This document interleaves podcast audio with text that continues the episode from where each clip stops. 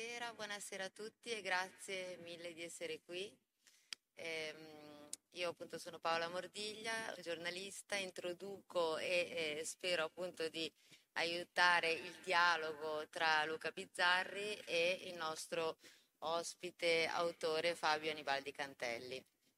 Per me è, è, questo 8 settembre è davvero un po' speciale perché eh, oggi sono riuscita a fare quello che uno vorrebbe sempre fare ma non riesce, cioè ridurre i gradi di separazione tra due persone che sono, diciamo, indipendentemente eh, mie amiche, mie, sono, stati, sono e sono stati anche miei colleghi di lavoro e, e che eh, indipendente da me, indipendentemente da me si sono appunto conosciuti e piaciuti. E allora abbiamo deciso appunto di eh, raccontare, di provare a raccontare insieme eh, la, la, bellezza, l'importanza eh, del libro appunto di cui eh, Fabio Anibaldi Cantelli, anzi Cantelli Anibaldi, aspetta che qua Fabio Anibaldi sì. Cantelli, Fabio Cantelli Anibaldi, vabbè è sempre lui, è autore. Ehm, con Fabio l'incontro è stato vari anni fa perché lavoravamo insieme al programma di Gad Lerner e, um, io appena, appena Fabio è entrato in redazione ho detto, sono rimasta molto incuriosita, però ho capito che eh, non ci saremmo poi più persi di vista, perché Fabio era molto eh, affascinante, cioè mi affascinava il fatto che, avesse, eh, che fosse così eh, particolare anche eh, dal punto di vista fisico, diceva un punto esclamativo quest'uomo, e un punto esclamativo che aveva un vissuto interessante, un vissuto che mi affascinava perché sono sempre rimasta eh, molto affascinata da, da, dalle storie, da, diciamo, dalle esperienze dei funamboli, quelli che riescono a stare in equilibrio eh, su esistenze magari difficili, eh, con degli abissi, dei picchi e, e lui era riuscito a stare in equilibrio incredibilmente, ma non solo eh, per la sua esperienza appunto di cui sapevo, ma di cui all'inizio, ma solo all'inizio non chiedevo niente, perché poi l'ho tempestato di domande, eh, sulla sua appunto esperienza eh, precedente a quella di un giornalista televisivo, quindi quella di San Patrignano, ma anche perché ehm, Fabio, quando era in redazione con noi, eh, si rivelava eh, anche essere un intellettuale del Novecento, cioè lui eh, citava Céline, Rimbaud, eh, Kierkegaard, ehm, Nietzsche, così come se fossero i suoi compagni di merende. E alcune volte eh, citava autori che erano i tra l'altro forse erano il primo uso che si faceva di internet, eh, cioè del mitico Google, quindi io sempre lì che citava uno e dicevo aspetta fammi vedere se lo so questo chi è. E poi mi diceva sempre forse cercavi quindi era sempre un autore sconosciuto. Quindi è stato uno che ha nutrito se stesso e poi anche le persone che gli stavano accanto di autori eh, importanti eh, difficili anche. E, e, e quindi questa eh, sua dicotomia, questo suo essere due cose, ma anche molte altre, eh, il, il, il, ragazzo che era stato l'ufficio stampa alla comunità di San Patrignano, eh, quindi un giornalista, quindi eh, perfettamente eh, adatto a essere con noi eh, nella scrittura del programma dell'infedele, ma anche uno che voleva essere chiaramente David Bowie, cioè lui si vestiva, era, oggi oggi tra l'altro mi ha dato proprio una gran soddisfazione perché si è messo giù bello rock, però eh, a volte appunto all'infedele, siccome facevamo quelli un po' eh, così intellettuali di sinistra, veniva spesso con la giacca, poi ogni tanto si metteva una maglietta di David Bowie, eccetera. E quindi... Ehm, per me appunto eh, Fabio era, era, molto interessante, ma avevo tutte queste domande eh, terribili che gli volevo fare su, su, San Patrignano e che forse mi sembra di avergli fatto una volta alla fermata dell'autobus. Come tutta risposta, lui mi regalò La quiete sotto la pelle, che è eh, il libro, eh, lo stesso libro di Sampa, ho portato perché è davvero è un libro che è stato pubblicato nel 96 e, um, ed è lo stesso libro eh, di Sampa e, um, e qua dentro c'erano eh, tutte le risposte, un po' di risposte che cercavo, perché eh, San Patrignano per me, che sono della generazione subito dopo quella di Fabio, e credo anche Luca, siamo coetanei, quindi siamo la generazione, dieci anni dopo, direi qualche anno dopo, alla generazione che invece ehm, San Patrignano poteva conoscerla davvero perché poteva eh, eh, purtroppo magari capitarci, poteva averne bisogno. E io invece avevo una conoscenza molto mediatica, ogni tanto vedevo Muccioli in televisione, sentivo sempre ricamare su di lui eh, critiche eh, molto controverse, commenti controversi, non sempre critiche, commenti controversi, c'era per chi era un santo, c'era eh, per chi era un criminale. E questa sua figura eh, imponente, no? questo fisico, questa parlata, io la vedevo in televisione e mi chiedevo ma questo chi è? E, e, attraverso il libro di Fabio appunto mi sono cominciata a fare un'idea. Spero che poi avremo il tempo di leggere il ritratto magistrale che eh, Fabio fa appunto di Vincenzo Muccioli nel libro. E, e d'altra parte ero anche molto interessata e contenta e grata che ci fosse qualcuno che esprimesse un punto di vista vissuto e vero su che cosa significa essere un tossicomane. Essere tossicomani, eh, no, no, chi, chi, chi, non è vicino a queste esperienze per famiglia, eccetera, ed è, ed è anche fortunato, eh, rimane come un po' un una dimensione mitologica, non sai mai perché il tossico non riesce davvero a uscire eh, da questa tossicomania, non riesce a liberarsene, la sua fisicità, eh, io mi ricordo appunto ero una ragazzina e vedevo questi, eh, queste ombre di se stessi di, eh, sempre nei vicoli, erano appunto gli anni Ottanta, quindi anche nei vicoli di Genova ce n'erano molti di più, i genitori ti dicevano non passare da lì che ci sono le siringhe, eh, ora forse le vediamo meno, poi chiederemo a Fabio perché secondo lui questo mercato si è trasformato ma non è sparito. E, e, e in un certo senso li vedevo come dei, degli re decaduti, eh, mortificati su queste panchine, però come se avessero vissuto un'esperienza sublime, un'esperienza che poi li condannava ad essere altrimenti invece appunto dei disperati. Quindi questo, ehm, questi vertici di abisso no? da, da, da, dall'alto al basso erano, una, erano appunto un, un, interrogativo che mi dicevo come, come si fa, no? cosa, cosa, prova il, to, il, tossicomane, perché non riesce e lui lo racconta molto bene, racconta una Milano eh, degli anni Ottanta, eh, una, racconta gli sbattimenti appunto come vivevano i tossicomani eh, di quell'epoca e poi racconta anche a un certo punto la, la sua esperienza appunto a San Patrignano. E, ehm, quindi, ehm, e quindi in un certo senso l'inizio di un riscatto, appunto lui è, è, è cambiato a San Patrignano e, a un certo punto ha ricoperto anche un ruolo di responsabilità perché come sappiamo eh, Muccioli poi è stato anche travolto da eh, inchieste e da... Mm, e da eh, accuse infamanti.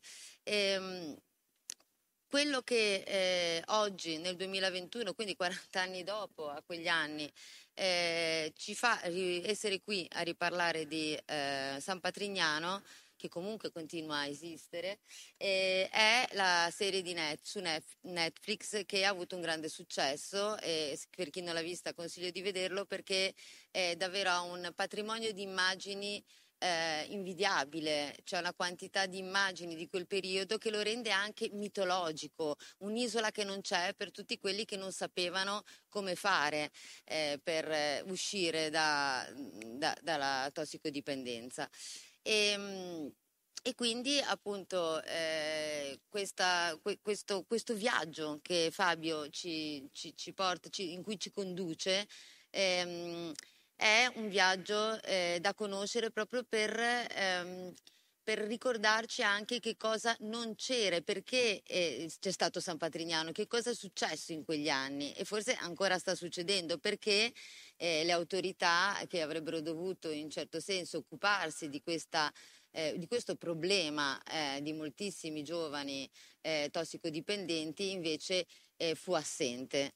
E, ehm, mh, allora, eh, quando eh, ho pensato di raccontare questa, di fare questa presentazione a Genova, ho chiesto a Luca che conoscete tutti, eh, che non solo è il nostro presidente qui, ma è anche, come sappiamo, attore, comico e anche mio collega in televisione, oltre a essere grandi amici da tempo immemorabile, dai tempi della scuola. E, e la cosa che mi ha colpito, cioè diciamo, ho proposto a Luca eh, la presentazione di questo libro, anche perché lui aveva detto vorrei avere Fabio Cantelli sempre sul comodino. Allora, eh, gi- partirei da qui per eh, eh raccontare questo incontro tra eh, Luca e Fabio. Perché, Luca, vorresti avere Fabio eh, sul comodino? Beh, ehm, io non conoscevo Fabio prima di vedere Sampa, conoscevo molto bene, abbastanza bene quegli anni. Eh, San Patrignano per me è stato un, um, un luogo dove um, sarei potuto finire o sarebbe potuto finire qualcuno che mi stava molto vicino, per cui eh, io sono cresciuto in mezzo ai tossici e quindi era una situazione che conoscevo abbastanza bene.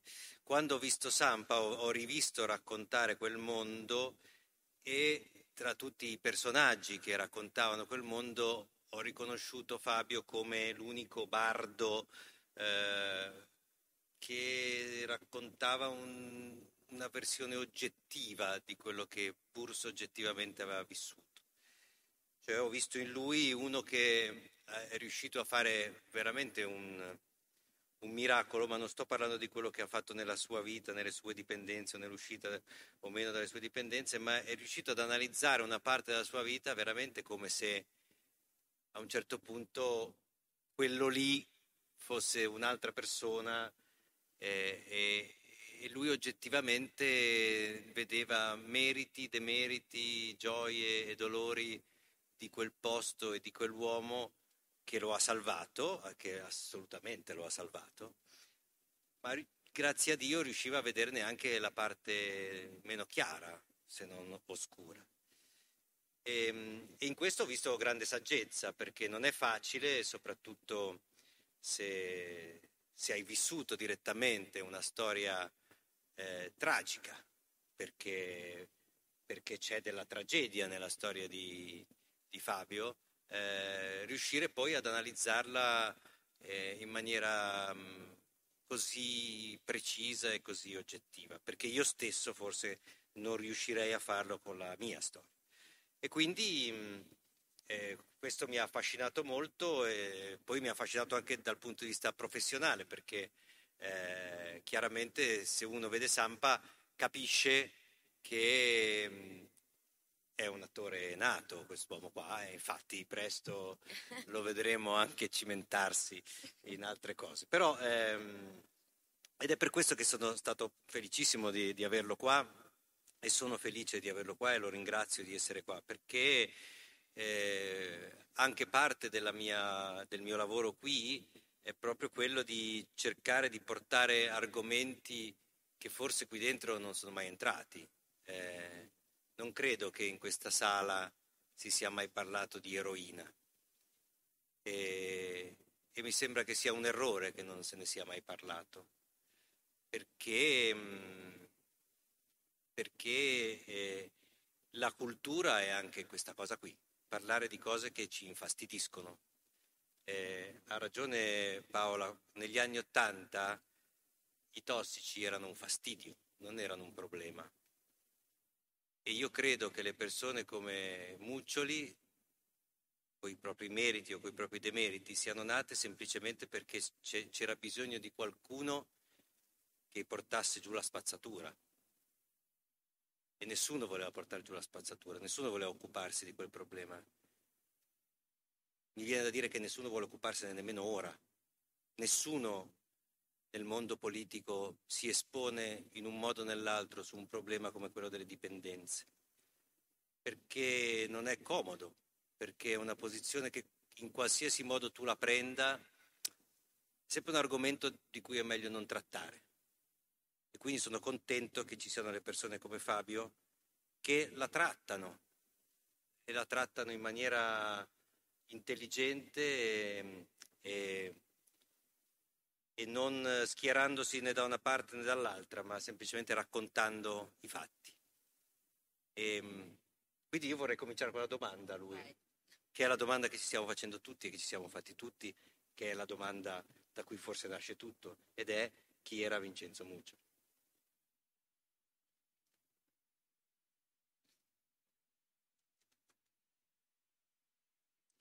Buonasera a tutti. Sono contento e anche emozionato perché Paola è una cara amica, è tanti anni che amo, c'è stato un incontro a Torino qualche fa, ma breve. Ho avuto una bella esperienza di più forte. Aspetta, forse eh, tiro su. Così? Oh, oh. Ok. allora, sì, ehm, quindi parlavo della, dell'amicizia con Paola e poi Luca che, col quale ho sentito subito una sintonia. Oggi ma, io sono ormai un animale, un segugio, la, la mia intelligenza è basata sui sensi e quindi sono molto contento di essere qua con loro e con voi. Allora, la domanda di Luca, chi era Vincenzo Muccioli? Eh, io ancora me lo chiedo, quindi... no, nel senso, è, sicuramente era un uomo fuori dal comune, quello, su quello non credo che ci siano dubbi. Eh, un uomo visionario, come ha detto Paola giustamente, e che è una caratteristica molto dei romagnoli. Ci sono dei romagnoli che tendono al visionario, beh, ce ne sono alcuni che sono rimasti nella storia, no? Fellini, tra l'altro la, la sorella Maddalena Fellini era una cara amica di Vincenzo, e anche Benito Mussolini era, era romagnolo. Pantani, diciamo così, che è un altro, un altro fuori di testa mica male, insomma, c'è uno specifico dei, dei romagnoli che io credo che questo fosse anche quello che ci ehm, attirava e ci incuriosiva quando arriviamo a Sampa. Parlo proprio della prima Sampa in cui io arrivai nel 1983, avevo 21 anni, era una comunità già enorme ma relativamente piccola rispetto a quello che sarebbe diventata, c'erano 300 persone. E io sentivo che quest'uomo era un matto, era un matto che aveva una follia molto simile alla mia e alla, a quella di, di noi, degli altri ospiti della comunità, con una differenza non da poco, che lui non aveva assunto droghe, noi sì. Però c'era, come dire, noi la percezione che questa persona che si dedicava a noi notte e giorno, perché questo lui faceva, senza soluzione di continuità, lui viveva con noi letteralmente. Quando ti chiedevi perché lo fa e non c'era risposta, se no è un po' matto. Anche perché noi non, eravamo persone tranquille, come si può immaginare, ce li creda, creavamo cre- grattacapi ogni giorno, problemi di ogni genere. E però lui affrontava con una totale dedizione e un totale slancio, cercando di imparare, lui ci osservava, ecco, lui non aveva neanche una formazione, diciamo, professionale o di sapere, ecco, non era uno psicologo, ha fatto l'università, l'aveva mollata, era stato per un periodo assicuratore, quindi non ne sapeva nulla. E lui però aveva deciso di imparare con l'esperienza, stando insieme a noi. Io devo dire che quando retrospettivamente ho ripensato alla, alla mia esperienza, dopo aver scritto il libro, la cui prima edizione uscì nel 96, io quel libro lo scrissi durante il mio ultimo anno di permanenza a San Patrignano, in uno stato di grande crisi interiore, mi resi conto che io avevo conosciuto due Vincenzo Muccioli e l'immagine, l'analogia, l'immagine letteraria che subito mi è venuta alla mente è quella di due personaggi di Melville. Ovvero, io ho conosciuto un primo Vincenzo Muccioli che era il capitano Acab, né più né meno. San Patrignano era il suo Picod e noi con lui, lui inseguiva, aveva una balena bianca da inseguire, da catturare, noi eravamo il suo equipaggio ed eravamo affascinati da quest'uomo che seguiva, come dire, un sogno, non si capiva di che natura fosse. Io sono certo che lui, dentro di sé, voleva che San Patrignano non fosse soltanto una comunità di recupero per tossicodipendenti, quello era il primo problema da affrontare, il motivo per cui arrivavamo lì ma lui voleva che San Partignano diventasse una specie di nuova terra, una terra promessa da realizzare, dove si vivesse insieme in comunità, parola molto pericolosa, scoperto negli anni con l'esperienza, con una partecipazione, con uno slancio e con una condivisione di tutto che lui evidentemente non riusciva a trovare più nella società cosiddetta civile, perché non dobbiamo dimenticare che a cavallo tra gli anni 70 e gli anni 80 si stava preparando l'avvento del consumismo profetizzato da Pierpaolo Pesolini dieci anni prima, cioè di una società completamente diversa, determinata dal mercato. E poi negli anni 90 c'è stata, come sappiamo anche politicamente con Berlusconi e tutto quello che è seguito, la realizzazione di quel mondo. A lui quel mondo non piaceva, perché lo sentiva un tradimento dei bisogni e delle speranze dell'essere umano e lui voleva con noi, che eravamo considerati le, la spazzatura, come ci diceva giustamente Luca, della società di cui nessuno voleva occuparsi, lui proprio con quella materia di scarto voleva costruire un nuovo mondo. Questa è stata la, la San Patrignano, la prima San Patrignano, che è una realtà che mi affascinava quanto mi spaventava, perché io sentivo che stare lì dentro non ci potevo stare come stavo, sei stato in una clinica o in un'altra comunità, io avevo avuto una breve esperienza in una comunità precedentemente. No, quello era un mondo che mi avvolgeva e che mi avrebbe in qualche modo trasformato fatto diventare un'altra persona ed era questo che mi terrorizzava, perché io potevo ammettere un giorno di vivere senza le droghe, se avessi trovato qualcosa che poi mi dava ovviamente il piacere, e non è soltanto un piacere, ma questo ne parleremo poi, delle droghe. Mi atterriva l'idea che io sarei diventato un'altra persona da quello che ero, senza, come dire, controllare questa trasformazione. Io sapevo che San Patriano aveva questo potere su di me.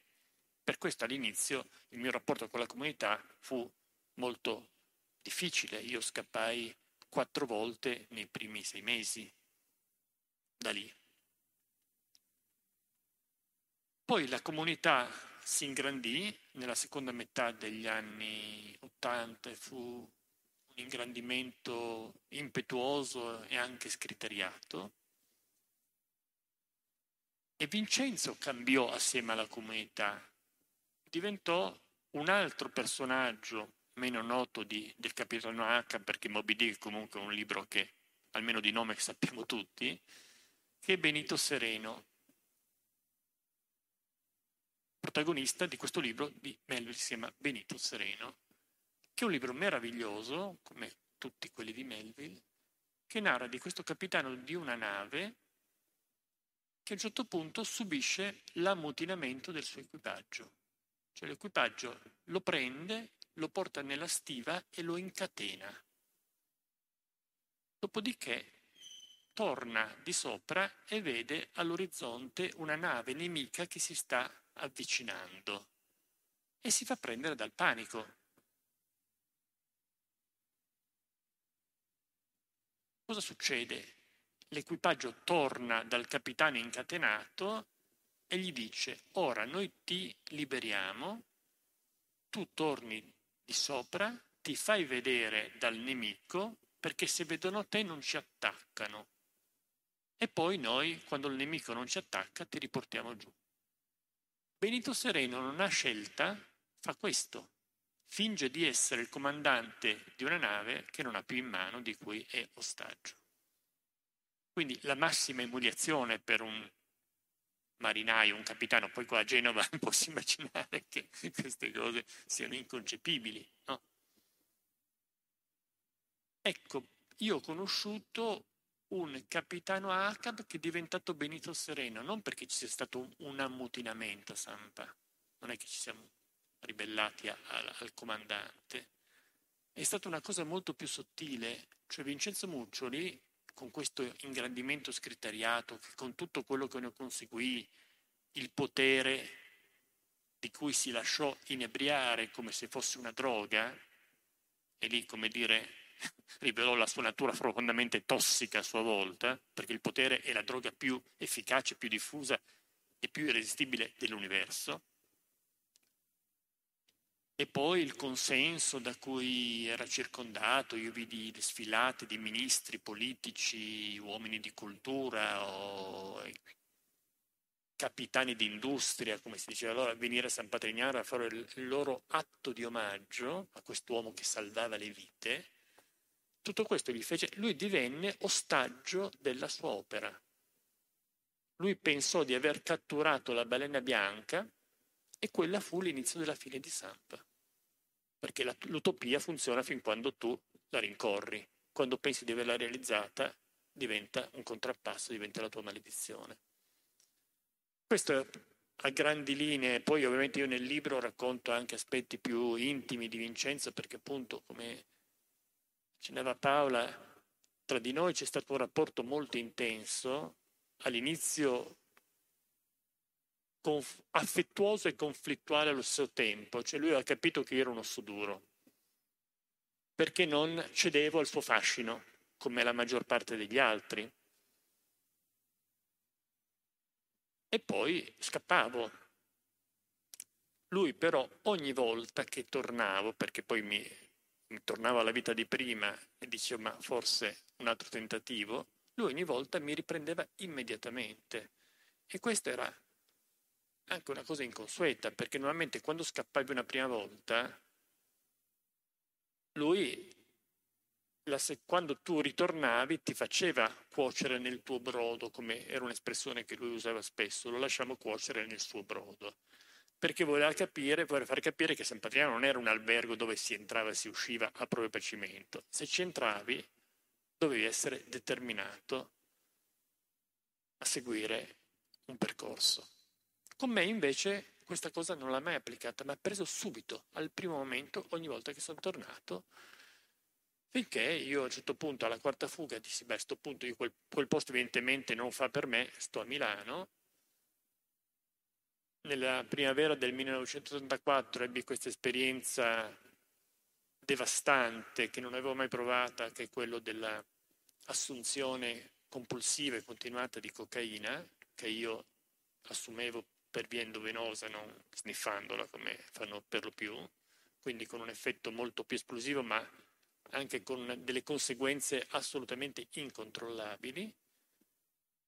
Lui dopo tre mesi di quell'abuso mi vide perché mia madre riuscì a convincermi a fare un colloquio con lui senza un colloquio senza impegno, impegno di decidere, fare cose, no, voleva solo che io andassi a parlargli.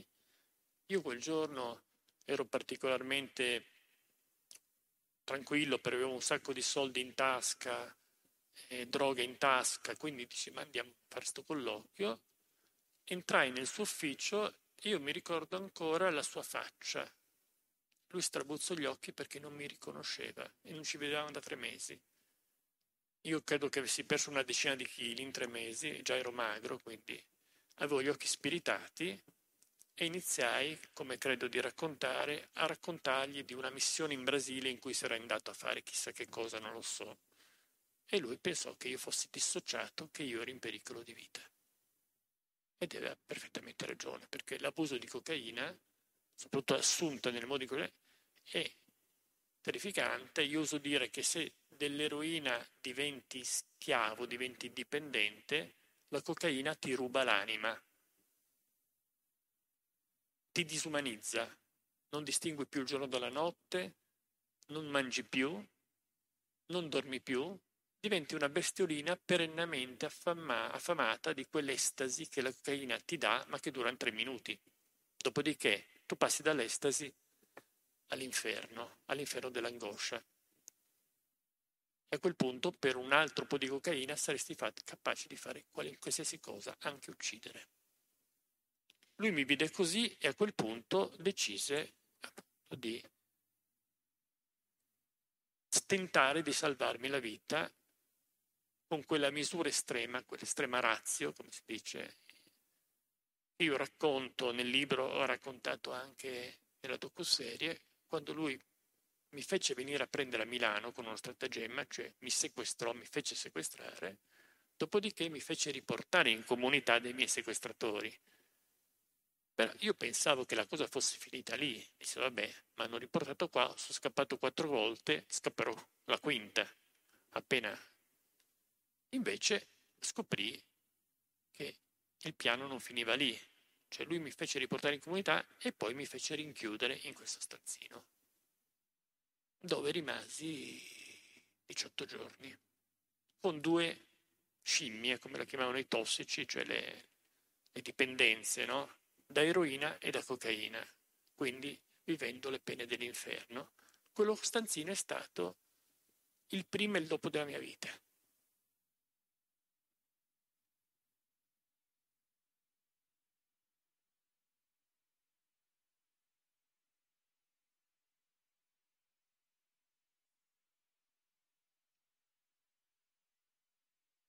Tu dici che ti sei proprio visto altro da te, no? Sì. Racconti. Sì, scusate.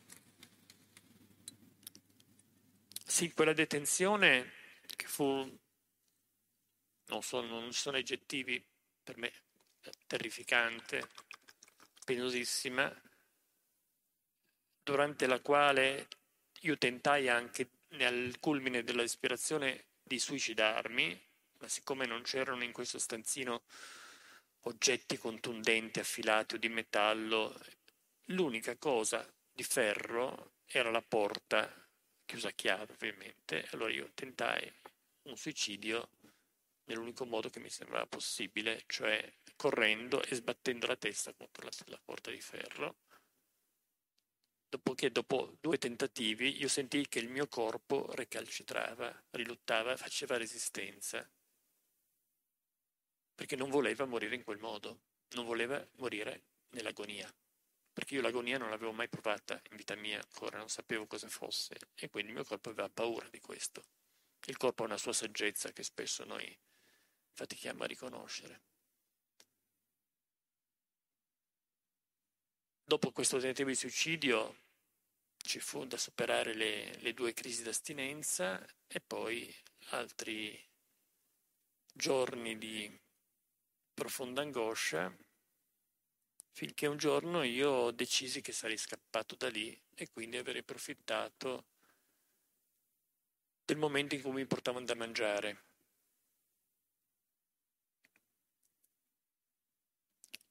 Avrei preso il vassoio, l'avrei avevo architettato un piano, l'avrei dato in testa a, alla persona che me lo, me, lo, me lo, portava e sarei scappato nonostante fossi in mutande e in maglietta, perché così mi avevano lasciato.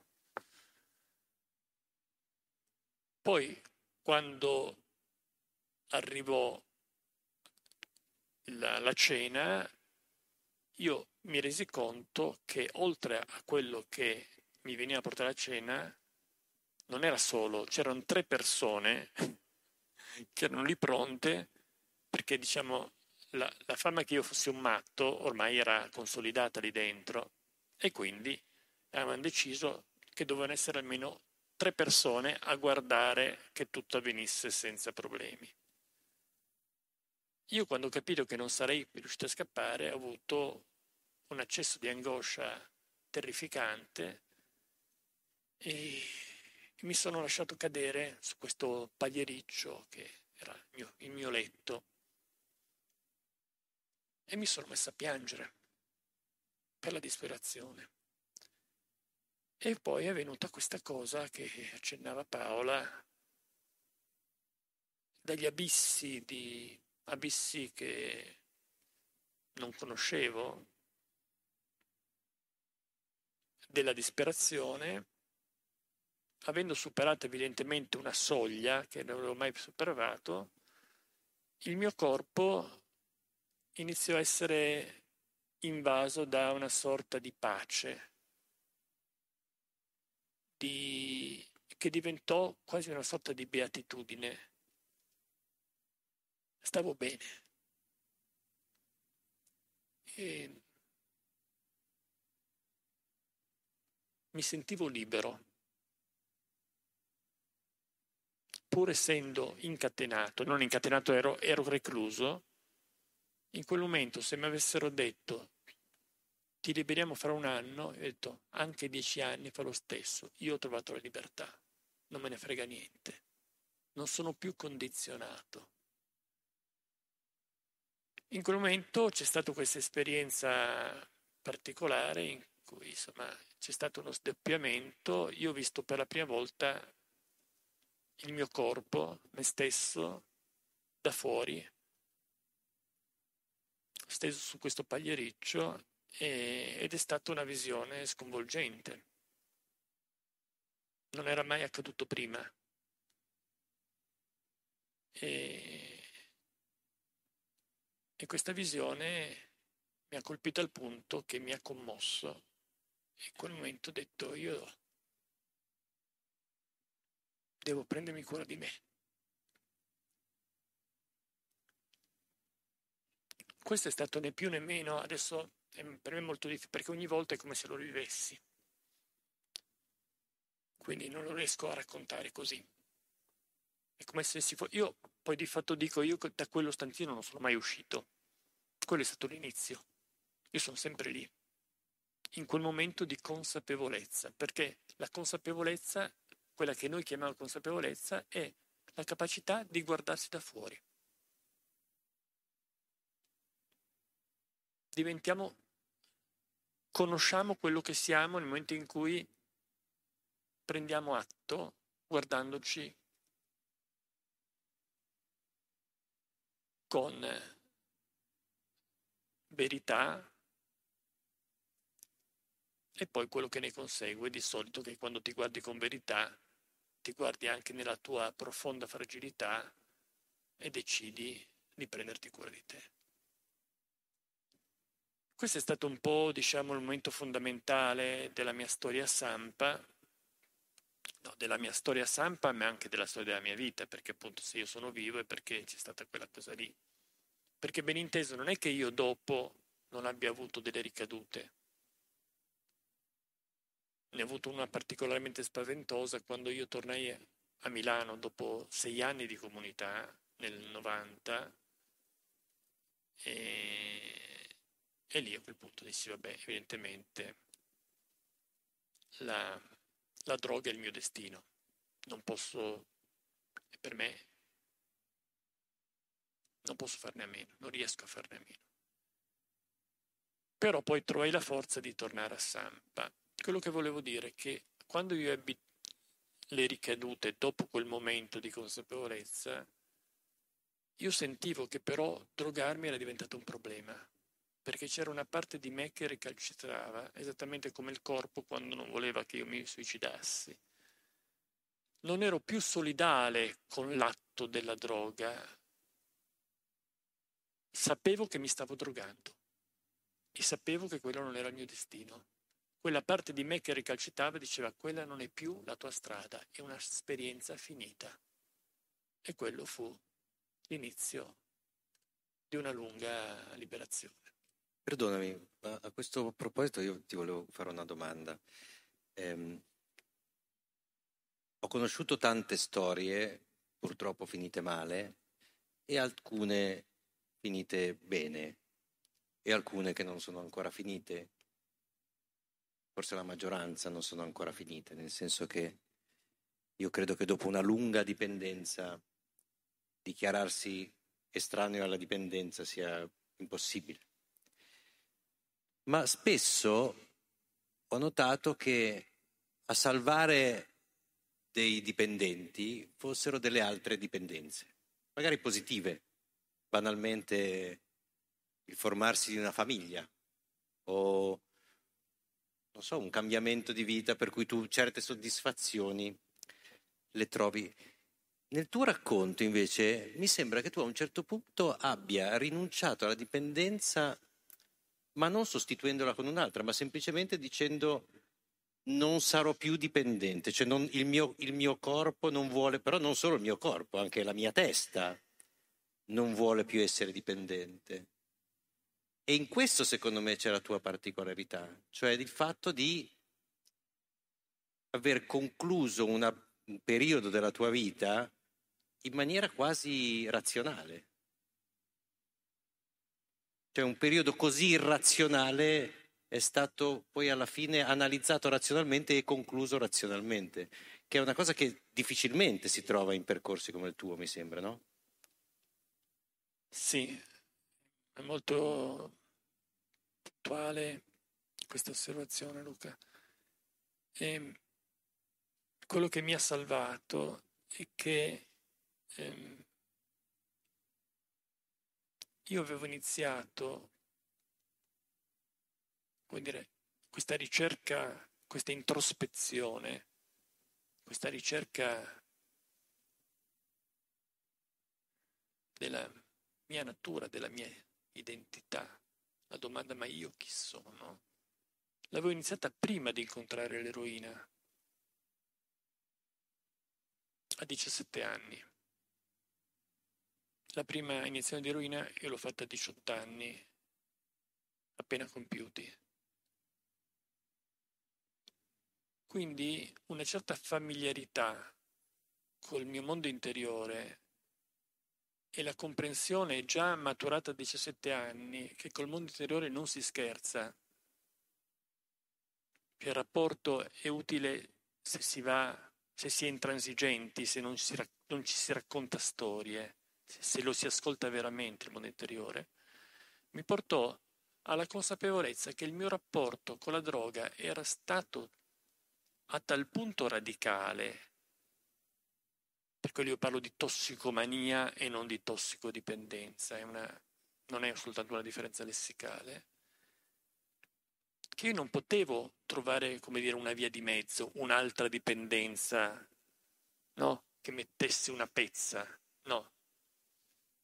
Io dovevo fare un salto nel vuoto, dovevo cambiare radicalmente, dovevo essere libero per sempre, sapendo che la libertà era una conquista quotidiana.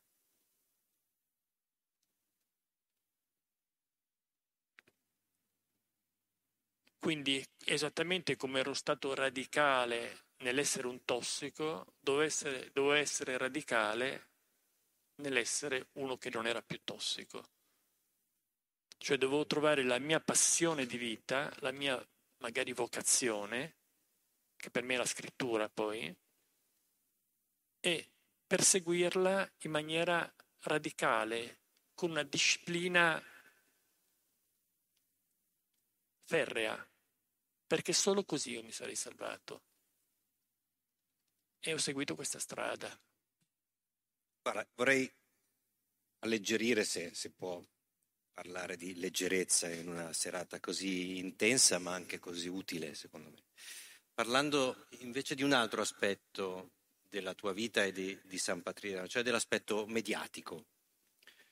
Tu per anni ti sei occupato di questo, no? Del, eri il capo ufficio stampa praticamente di, di San Patrignano e quindi hai conosciuto anche la parte appunto mediatica, le, le, le, il Sampa raccontato, il San Patrignano raccontato, ma anche appunto vedo nel, nel tuo libro ci sono dei personaggi meravigliosi, eh, la famosa Trucida che non ti chiederemo chi è. Chi è?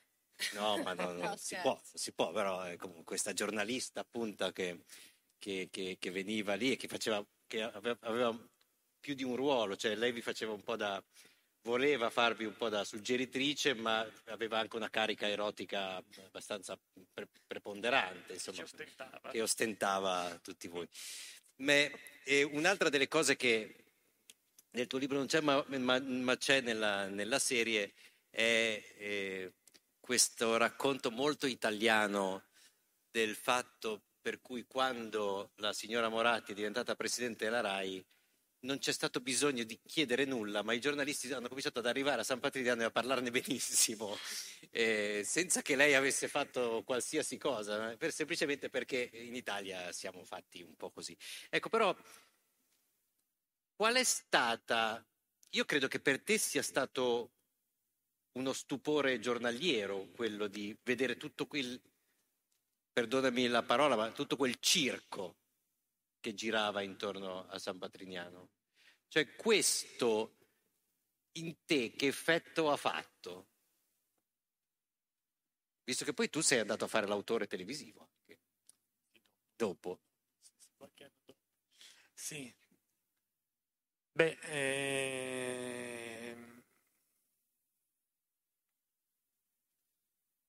mi ha fatto un effetto, sì, molto forte, anche perturbante. Mi sono fatto due domande sulla natura dell'informazione, quantomeno in Italia, perché di questo io, ecco, di San Patrignano si parlò per anni, poi ovviamente quando vennero fuori le vicende giudiziarie era un assalto quotidiano di cronisti della carta stampata, televisioni, radio. Io passai due anni veramente assediato e, ehm, e lì, come dire, maturò una consapevolezza che poi fu anche una delle molle che mi spinse a, a, a scrivere quel libro nell'ultimo anno di mia permanenza lì. La, la diciamo, incapacità o la peggio mancanza di volontà dell'informazione di conoscere e non solo informare. Per me sono due cose che stanno agli antipodi, comunque sono cose molto diverse, perché l'informazione è semplice, la conoscenza invece è complessa. E io eh, vedevo questi resoconti sulla stampa o, su, o sulle tv, nei servizi di telegiornali vari, e, e vedevo, come dire, una versione, due versioni di una realtà che io conoscevo benissimo ormai perché erano dieci anni che avevo passato lì dentro ridotte, come dire, a, a caricature perché c'erano ovviamente le due le polarizzazioni, no? c'erano i sostenitori di San Patrignano e quindi che la dipingevano appunto come un luogo di salvezza, la collina dei miracoli. E Vincenzo Muccioli era appunto quest'uomo questo campione di, di bontà e di, di, coraggio, eccetera, eccetera. E poi c'è l'altra versione che raccontavo di una San Patrignano che, come dire, manco, eh, siamo i lager, ecco, i gulag, no? un luogo di, di vessazione, di, di, punizione e di crudeltà, deliberata, no? un luogo dove i tossici venivano, come dire, eh,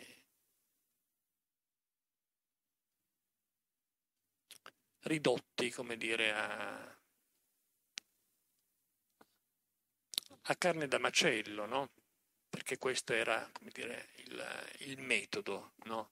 Le maniere forti. io, diciamo, ma ero sconcertato, dicevo, ma perché? Perché non, nessuno è capace o anche ha la volontà di raccontare questa esperienza che è estremamente complessa. Io per primo riconoscevo insomma, che non, è, non poteva essere come dire, semplificata, eh, ridotta a una, una faccia o un'altra. però andava raccontata questa complessità e vedevo che l'informazione non lo faceva, non lo faceva appunto per incapacità o per eh, scelta deliberata, perché comunque magari c'erano anche delle, delle logiche politiche che imponevano di parlare di San Paterno in un modo o in un altro modo. Che poi è la stessa cosa che è successa quando è uscito Sampa. Eh, esattamente, anni... esattamente la stessa cosa. Difatti io sono rimasto, come dire, allibito e mi sono cadute le braccia, ecco, per dire, non dire altro. Dico, non è cambiato nulla. In Italia siamo ancora al pro e al contro, come in tanti altri, come dire, guardiamo adesso il vaccino, ecco, siamo, tutto viene semplificato tutto viene semplificato. La complessità fa paura, ma per una semplice ragione, perché il giudizio è semplice. Il giudizio è una strada rettilinea e rassicurante. Tu giudichi, ti senti parte di una parte, no? Ti costruisci un'identità sulla base del tuo giudizio. La conoscenza, ripeto, è una strada infinita è una strada che ti apre alla complessità della vita, perché la vita non è un fenomeno morale dove c'è il bene da una parte e il male. Cioè, la vita delle nostre categorie se ne sbatte giustamente. Non voglio dire che non ci debbano essere delle categorie, anche delle, delle, delle, dire, delle idee di bene o di male, questo va da sé, c'è sempre stato no? una morale. Dopodiché fare di queste idee degli assoluti non tener conto che la vita cambia, che la vita è un divenire, è una continua evoluzione e quindi la tua idea di bene deve adeguarsi al cambiamento, non può essere un dogma. E quello è... Però vuol dire entrare ne, ne, nella strada della conoscenza, che è una strada appunto che... Ed è per questo, come dire, che è una strada appassionante, ti tiene in vita, perché tu sei sempre cosciente del tuo limite. Sai di non sapere, come diceva quello, quello ad Atene, no? Ecco, che poi ha fatto una brutta fine per questo. Ecco, dobbiamo chiederci, noi siamo ancora lì. Semplificare e quando ci sono dei problemi che sono difficili da semplificare, metterli sotto il tappeto, rimuoverli, come sta succedendo con la droga, perché non è che la droga sia scomparsa, io sono trasalito tre anni fa quando, informandomi su questo bosco di Rogoredo a Milano, no? questa enclava alle, alle porte della città dove insomma, i tossici vanno, ci spuscere, ho scoperto che una dose di eroina oggi costa 5 euro. 5 euro è, come dire, gratis. Ai tossicomani di oggi è stato risparmiato lo sbattimento, come lo chiamavamo noi, no? Che tutto quello che noi facevamo dalla mattina alla sera e spesso anche la notte per procurarci i soldi per le droghe, che erano tantissimi soldi. Io ho fatto una comparazione perché mi ricordo il momento in cui a Milano, nell'estate dell'81, gli spacciatori ebbero da ordini superiori, immagino da Cosa Nostra, l'ordine di non vendere più la droga al dettaglio, ma di venderla in bustine da mezzo grammo preconfezionate. Quindi tu prima dell'estate potevi andare dalla, dal push a dire dammi 12 carte di roba, come dicevamo nel nostro gergo, e lui con questo coltellino svizzero prendeva il sacchetto dell'eroina e ti metteva nella carta stagnola 12.000 lire, poi c'è da meno una punta in più, cioè tutto questo, eh, robe trattative. A un certo punto no, basta vendita al dettaglio, si vendono mezzi grammi, quindi tu dovevi avere 50.000 lire in tasca per comprare l'eroina. 50.000 lire erano tanti soldi nell'81 perché io poi ho fatto delle comparazioni, ci sono su internet delle cose che permettono di vedere, come dire, convertire l'ira a euro rispetto all'inflazione, soprattutto algoritmi, ecco. 50.000 cioè, lire equivalgono, dell'81 equivalgono adesso a 130 euro. Io che avevo bisogno di un grammo di eroina al giorno almeno, dovevo recuperare 100.000 lire, adesso dovrei avere bisogno di 260 euro al giorno solo per l'eroina. Ora con 5 euro di eroina e 10, se devi anche coprirti la notte, sei a posto. Se passiamo da 10 euro a 260, o vi dite, che cosa, cos'è successo? È successo che la, il numero, la platea degli acquirenti è 10 volte tanto di allora. Però siccome sono acquirenti tranquilli, appunto che non sono quelli che danno fastidio di cui non si va perché non rubano, non scippano, non vanno in farmacia puntando la siringa dicendo c'è sangue ma, infetto, non si prostituiscono perché poi fai tutto, io mi sono anche prostituito per la droga, non era un problema solo femminile come si dice, perché anche i maschi, i ragazzi quando erano alla canna del gas a Milano c'era un, il parco Ravizza dove c'erano i signori che andavano ad adescare i ragazzini, gli adolescenti. Quindi eri disposto a fare tutto. Adesso queste esperienze non esistono più. Voi dite un progresso? Io ho dei grossi dubbi. Questa è una cronicizzazione del malessere, perché comunque i problemi che portano una persona a cercare le droghe pesanti sono gli stessi di allora, come erano gli stessi di 50 anni fa, soltanto, come dire, la droga è stata mercificata, è diventata una merce come le tante, come tante altre. I ragazzi non devono più andare in piazza perché probabilmente col telefonino chiamano il pusher e la droga gli arriva a casa come il sushi o la pizza, né più né meno. E io quello che trovo intollerabile è che questo modo di mettere le cose sotto il tappeto in una convergenza di interessi tra le mafie e il mercato economico, il sistema consumistico, perché quello che è basato peraltro sulle dipendenze di altro genere, o con, su, molto meno su dei condizionamenti, è un modo per non parlare delle domande di fondo che riguardano la tossicomania, che non è una malattia. La tossicomania è una lente di ingrandimento straordinaria per vedere la condizione umana, cioè dei bisogni fondamentali dell'essere umano, non del tossico. Cioè, perché noi veniamo al mondo con il bisogno di essere felici? Domanda. Noi non cercavamo il piacere nelle droghe, noi cercavamo la felicità, che è un'altra cosa. E la cercavamo perché per capire perché accadeva questo bisognerebbe totalmente rileggere, reinterpretare, analizzare. Io sono contento che alcuni psichiatri, psicanalisti, psicologi che ho incontrato mi hanno detto vieni, dobbiamo parlare di queste cose perché questa è una prospettiva nuova. L'adolescenza è un'età decisiva nella vita di un essere umano. perché nell'adolescenza noi abbiamo almeno tre esperienze decisive che ci segneranno per tutta la vita che diventiamo tossici o meno. Quasi tutti i tossici hanno iniziato nell'adolescenza. La prima esperienza cruciale è che noi per la prima volta da adolescenti abbiamo il diritto di stare da soli. Noi vediamo il mondo che siamo sempre accuditi, da neonati fino a crescere, no? ecco, i genitori, i fratelli maggiori, le maestre, i bambini con noi, sempre in gruppo, mai da soli. Poi a un certo punto, 15-16 anni, se tu dici io voglio starmene in camera mia, non è che uno ti dice no, è vietato, no, devo stare con te perché no. Tu hai il diritto di startene.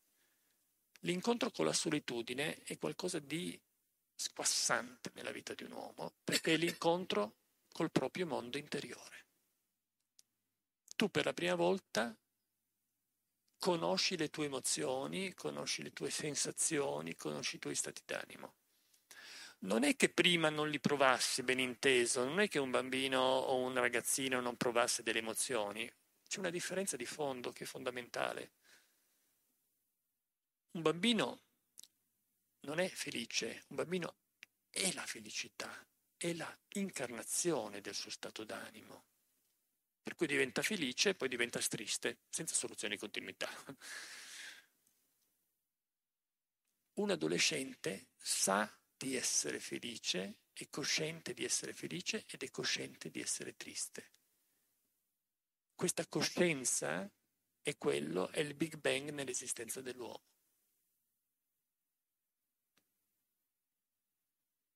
Tu scopri di avere, di essere una persona, di essere un individuo e scopri anche di essere diverso dai tuoi coetanei. Io mi ricordo ad esempio che la mia diversità io la scoprì semplicemente quando mi trovavo con i miei amici, ascoltavamo un disco, loro avevano una reazione, io ne avevo tutt'altra. O un film, e io mi dicevo ma perché a loro piace, a me fa schifo? Perché questa cosa loro la giudicano invece, invece a me entusiasma? Cioè queste sono le domande che ci formano, che ci fanno, cioè ci mettono sulla strada della conoscenza di sé. Secondo passo cruciale, perché per me è stato particolarmente determinante, da adolescente tu scopri di avere un corpo. Fino all'adolescenza tu il corpo lo usavi, era una protesi. Usavi per eh, giocare a calcio, per saltare la corda, per spintonarti con gli amici, per rubare la marmellata dalla scansia mentre la mamma è distratto e fuori dalla cucina. Insomma, il corpo è il tuo prolungamento, ma tu non fai non, non fai caso al corpo. Nell'adolescenza, un giorno, davanti allo specchio, il corpo ti appare. Ti appare in tutta la sua magnificenza, ma anche in tutti i suoi difetti. Perché cosa succede nel frattempo? Che l'adolescenza, o comunque gli albori dell'adolescenza, è l'età delle prime grandi identificazioni estetiche. Cioè tu vedi un viso, vedi un corpo, su un giornale, in televisione, dici, rimani colpito e dentro di te pensi, io vorrei diventare così da grande. Quando tu scopri il tuo corpo, tu hai quel modello in testa e nell'anima. Per me fu abbastanza sconvolgente la cosa, e qua si lega poi alla faccenda del ciocco e della, della, della, del nome che viene fuori, che la mia prima identificazione estetica la ebbi a 14 anni, un giorno che entrai nella camera di mia sorella, che è più grande di me di due anni e mezzo, quindi a quell'età lei aveva già la paghetta, quindi poteva comprarsi i libri, eh, la collanina o il disco, il vinile, che era un, un rito dell'epoca, insomma, poi, eh, le meraviglie di questi dischi, queste copertine, mia sorella non c'era, quindi ero solo in camera sua. Vedo appoggiato sulla scrivania un vinile. Mi avvicino e rimango imbambolato a guardare. E sto, sento, avverto un'attrazione per questo viso e non riesco a capire di che genere sia questa attrazione. Sta di fatto che questo viso mi incanta, mi rapisce. E poi mi chiedo, ma è il viso di un uomo o il viso di una donna? Al che, perentorio, sciolgo il dilemma, non me ne frega niente, io voglio diventare così. Quella era la copertina di Aladdin Sane di David Bowie, dove c'è la sua faccia, i capelli arancioni, questa saetta blu e rossa che gli attraversa il viso e questo viso che io trovai meraviglioso, delicatissimo, e non riuscivo a capire se fosse il diviso di una donna o di un uomo. Era giusto a metà, cioè teneva, aveva qualcosa di femminile e qualcosa di maschile. E me, quella fu la mia prima identificazione. Quando io scoprì il mio corpo due anni dopo, io avevo dentro di me quel momento, quella rivelazione, e per me fu prima un desiderio, poi un'ossessione diventare simile a David Bowie. Però siccome non poteva avere la sua faccia, però mi chiedo se questo fosse avvenuto vent'anni dopo, quando già era diffusa la chirurgia facciale e c'erano quei poveretti che sono fatti 20 operazioni al volto per assomigliare a Madonna o Michael Jackson, magari ero uno di quelli per assomigliare a David Bowie. Però per fortuna non c'era ancora. E ho detto no, io la, mia, la sua faccia non ce l'avrò mai, devo tenermi la mia, devo accontentarmi. Me la faccio piacere però magro come lui voglio diventare. E lì fu, ce l'ho fatta, diciamo così. Però per farcela lì iniziò una lotta, corpo, un corpo a corpo contro il mio corpo, il quale non ne voleva sapere di diventare magro come David Bowie, perché voleva mangiare, voleva nutrirsi, aveva delle esigenze, delle necessità. Allora io tentai in ogni modo, io giocavo a pallacanestro, quindi mi fermavo un'ora di più in campetto a correre attorno al campetto per perdere peso. Poi c'era l'epoca delle diete, no? E non c'erano, dovevano ancora venire le cose di Jane Fonda, la, la ginnastica aerobica, le cassette. No, ti saresti messo di scaldamuscoli. Sì, non mi sono messo di scaldamuscoli. Allora, però c'erano queste diete così, le Weight Watchers, no? C'erano molte, ecco, quindi devo mangiare meno pasta, togliere il pane, così, però il, il corpo diceva, vabbè. A un certo punto ho detto, qua bisogna usare le maniere forti e nell'estate del 79, avevo 17 anni, ebbi la possibilità di stare un mese a casa da solo a guardare la mia gatta mentre i miei erano in vacanza. Io decisi, è il momento buono per ricondurre all'ordine questo ribelle che è il mio corpo, inizia a digiunare. Io iniziai a digiunare in quel... e la cosa andò avanti perché il digiuno è un'esperienza che ti dà un'ebbrezza pazzesca quando tu superi tre giorni e tre notti di digiuno vero, non con cappuccino, eccetera, eccetera, acqua e basta, succede qualcosa di, di, di chimico nel tuo corpo, tu passi dall'essere uno straccio all'essere una persona al massimo del vigore. Nel tuo corpo c'è una trasformazione, ma soprattutto c'è una trasformazione mentale. Io mi ricordo che la mattina del quarto giorno, dopo la terza notte di insonnia totale, perché quando digiuni il corpo vuole cibo e quindi è teso come una corda di violino, io sentii che qualcosa era accaduto dentro di me, ma non riuscivo a capire. Ebbi questo impulso di alzarmi dal letto e mi sentivo nel pieno delle forze, ma non solo. Mia, il mio sguardo vagava sugli oggetti della mia stanza, che erano oggetti che io conoscevo, insomma, ogni stanza per un adolescente, come dire, le sue tasche, no? il suo regno. Io conoscevo ogni cosa, centimetro per centimetro, ed era come se io li vedessi per la prima volta. Non solo, il mio sguardo era come se li trapassasse, come se questi oggetti si aprissero come un fiore apre i petali al sole, ecco, e dicessero noi siamo veramente così. Questa è quella che nel buddismo chiamano la samadhi, l'illuminazione, ecco. Questo per dire, ecco, eh, difatti il, il digiuno è una pratica che ha millenni di vita, cioè molti mistici sono arrivati alle visioni attraverso l'assenza del cibo, ecco, diciamo chiaramente. E il digiuno induce dipendenza perché poi chi, lo, chi prova quella cosa lì vuole riprovarla e riprovarla e riprovarla e diventa anoressico. Io quello che trovo sconvolgente è quando sento parlare di anoressia, che normalmente accade legato a un fatto di cronaca, di, di tragedia, c'è cioè un ragazzo, una ragazza, o adesso anche i ragazzi, la cosa si è diffusa anche in ambito maschile muore perché per rifiuto di cibo o non c'è uno degli esperti, evidentemente perché non l'hanno provato, non lo sanno, che non spiega che il, l'anoressia, cioè la dipendenza dal digiuno, nasce dall'ebbrezza che dà il digiuno. Se no, non c'è nulla di autodistruttivo, c'è la voglia di sentirsi onnipotenti felici, compiuti e sazi in ogni senso, come mi senti io la prima volta e tutte le volte che poi riprovai a deginare.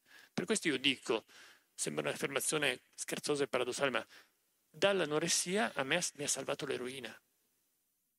Perché l'eroina mi fece provare in un attimo quella sensazione che col digiuno io dovevo conquistare dopo tre giorni e tre notti di fatica e anche di tortura. Quindi ho trovato la panacea. Però adesso lo porto a cena, ve lo prometto. E, um, questa all... è l'adolescenza, e, e, questa, è, qua, ecco. questa è solo l'adolescenza. No, dico, no. Quest... no ma questa è l'adolescenza, no, certo. adesso la mia è stata un'adolescenza sicuramente esagerata, però la scoperta del mondo interiore, la scoperta delle proprie emozioni, il senso di onnipotenza che ti dà il sentirti per la prima volta una persona. L'adolescenza è una seconda nascita. Noi nasciamo una prima volta organicamente dal ventre materno. L'adolescenza è una seconda nascita in cui noi siamo noi stessi che rimettiamo al mondo, mettiamo al mondo noi stessi. E questo è molto, è molto entusiasmante, è molto pericoloso. Difatti io credo che gli adolescenti oggi non abbiano bisogno di saperi, cioè sì certo la scuola, non si mette in dubbio questo, hanno bisogno di un'educazione emotiva. Qualcuno che sia passato da quelle esperienze e che gli aiuti a dare un nome alle loro emozioni, a dargli un significato, perché quando le cose le conosci, le nomini, te le racconti, diventano parte di te, non sono più distruttive.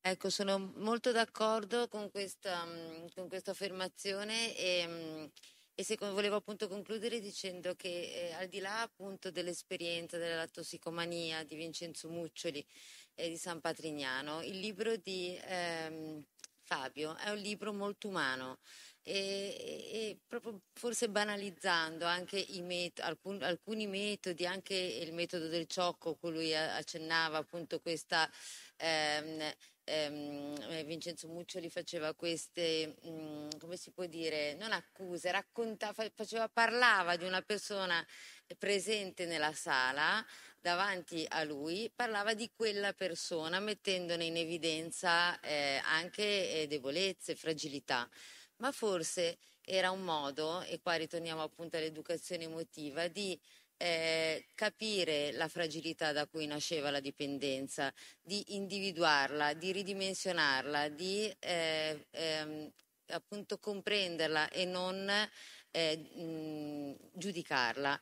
Eh, io credo, eh, da, insomma, da, da, esterna, però io credo che forse è stata proprio questa la grande forza ehm, di tutta l'esperienza di San Patrignano, perché lo vedrete se non l'avete anche già visto e lo leggerete, eh, lo vedrete nella serie, lo leggerete nel libro di Fabio, però era un mondo, un mondo di ragazzi, di ragazzi tra i 16 ai 20 anni, un mondo di di, di, di ragazzi persi, eh, persi perché cercavano un'identità, come tanti ancora la cercano e ancora c'è questa esigenza, ci sarà sempre, e, e avevano in, questo, in questa eh, isola che non c'è, era la possibilità di sentirsi eh, non appunto de, un fastidio, ma di sentirsi qualcuno, di sentirsi qualcosa e di uscire da quella dipendenza per poter trovare qualcos'altro che gli eh, desse altrettanta soddisfazione. È, è un passaggio molto complicato, molto